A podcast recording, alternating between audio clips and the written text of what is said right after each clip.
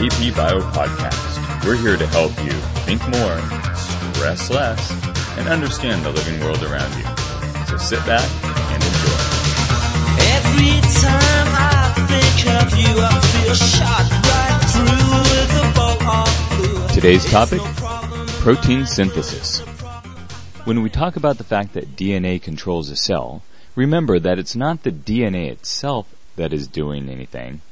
It's DNA that in, provides the instructions for producing proteins that do the work of the cell, things like enzymes, for example.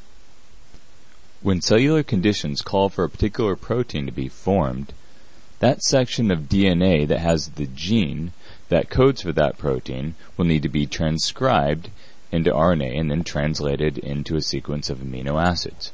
To start off, a particular transcription unit will attach to the TATA box on the promoter region of that particular gene. Once a transcription factor is in place, RNA polymerase can then land and along with some other transcription factors is able to then unzip the DNA and begin transcribing the coding strand of that DNA. The RNA polymerase adds RNA nucleotides to the growing 3' end of that new RNA strand that is complementary to the DNA strand. Once the RNA polymerase gets to a terminator sequence, that's an indication that it's at the end of the gene. Therefore, the RNA polymerase falls off and we have a completed pre-messenger RNA. Now, on eukaryotic cells, the messenger RNAs have to be modified um, before they're translated. A couple of things happen. First, on the 5' end, there's a cap, which is a modified guanine with three phosphates. On the 3' end, you get a poly A tail, with as few as a couple of dozen or a couple of hundred adenines that are added onto the end. Both of these uh, 5' caps and 3' tails tend to keep the RNA from degrading and help it get transported to the correct place. Most eukaryotic genes are composed of numerous short coding sequences called exons embedded within stretches of non-coding sequences called introns. So when the initial pre-messenger RNA molecule was transcribed by RNA polymerase, it was a faithful copy of the entire gene, including introns as well as exons. The easy way to remember which is which is that exons are expressed. They're the ones that are going to be expressed as a final protein. The introns are the non-coding sections that not that do not code for amino acids that are going to be in the final protein. Large, complex molecules are assembled in a nucleus called spliceosomes that are composed of proteins and nucleic acids and even funny things called SNRPs that um, splice together two exons while cutting out the intron in between. The end result is a completed messenger RNA molecule that is composed entirely of exons. Once the messenger RNA molecule leaves the nucleus, it's going to go to a ribosome. That could be a free ribosome in the cytoplasm that's going to form proteins that are used within the cell, or it could be a bound ribosome within the endoplasmic reticulum. Either way, the ribosome has two subunits. A small subunit first attaches to the messenger RNA. Then, a transfer RNA molecule comes in and lines up with the first codon on the messenger RNA that codes for methionine. That is a start codon.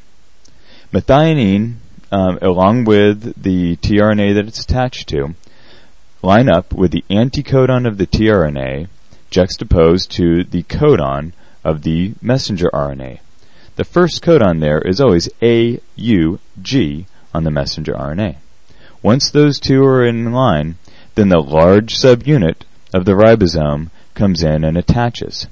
At this point, the first tRNA is going to be in what's called the P site, which stands for peptidyl site. This is the middle of the three sites on the ribosome. The site directly downstream from that is called the A site or the acceptor site. That's where the next tRNA is going to land that brings in the next amino acid. To the other side of the P site is the E site or the exit site. That's where the transfer RNAs, once they give up their amino acid, are going to be released from. After the initial tRNA carrying the methionine binds with the P site, a transfer RNA that recognizes the next codon and carries the second amino acid then moves into the A site. The methionine amino acid that's in the P site is then joined to the amino acid carried by the transfer RNA that just entered the A site by a peptide bond. The ribosome now advances a distance of one codon, and the transfer RNA that carried the, the methionine is then released at the E site. A transfer RNA carrying the next amino acid now moves into the A site, where the anticodon on the transfer RNA matches the codon on the messenger RNA. The ribosome shifts down by a distance of one codon. As the shift occurs, the two amino acids on the transfer RNA in the P site are transferred to the new amino acid, and the second transfer RNA is released from the E site.